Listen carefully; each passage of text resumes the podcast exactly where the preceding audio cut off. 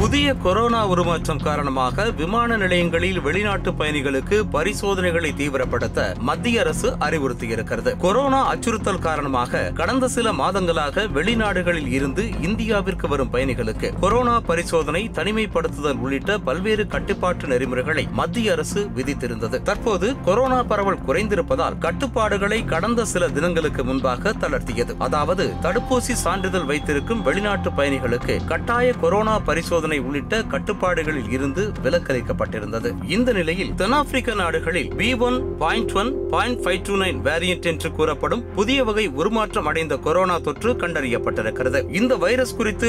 அளித்திருக்கும் இங்கிலாந்து சுகாதாரத்துறை தற்போது உள்ள தடுப்பூசிகள் இந்த புதிய உருமாற்றம் அடைந்த கொரோனா வைரஸ் கிருமிக்கு எதிராக குறைவான செயல்திறனை கொண்டிருக்கவும் வாய்ப்பிருப்பதாக தெரிவிக்கப்பட்டிருக்கிறது இதனையடுத்து ஆறு ஆப்பிரிக்க நாடுகளில் இருந்து தங்கள் நாட்டிற்கு வரும் விமானங்களுக்கு இங்கிலாந்து அரசு தடையை தடையும் விதித்திருக்கிறது இந்தியாவில் தற்போது தொன்னூற்று ஒன்பது நாடுகளில் இருந்து வரும் பயணிகளுக்கு பயண கட்டுப்பாடுகள் தளர்த்தப்பட்டிருக்கும் நிலையில் தென்னாப்பிரிக்காவில் இருந்து வரும் பயணிகளுக்கு பரிசோதனையை தீவிரப்படுத்த வேண்டும் என அனைத்து விமான நிலையங்களுக்கும் மத்திய அரசு அறிவுறுத்தியிருக்கிறது உலகம் முழுவதும் கடந்த சில மாதங்களாகவே கொரோனா வைரஸ் தொற்று குறைந்து வந்த நிலையில் தற்போது தென்னாப்பிரிக்காவில் புதிய வைரஸ் உருவாகியிருப்பது உலக சுகாதார வல்லுநர்களிடையே அச்சத்தை ஏற்படுத்தியிருக்கிறது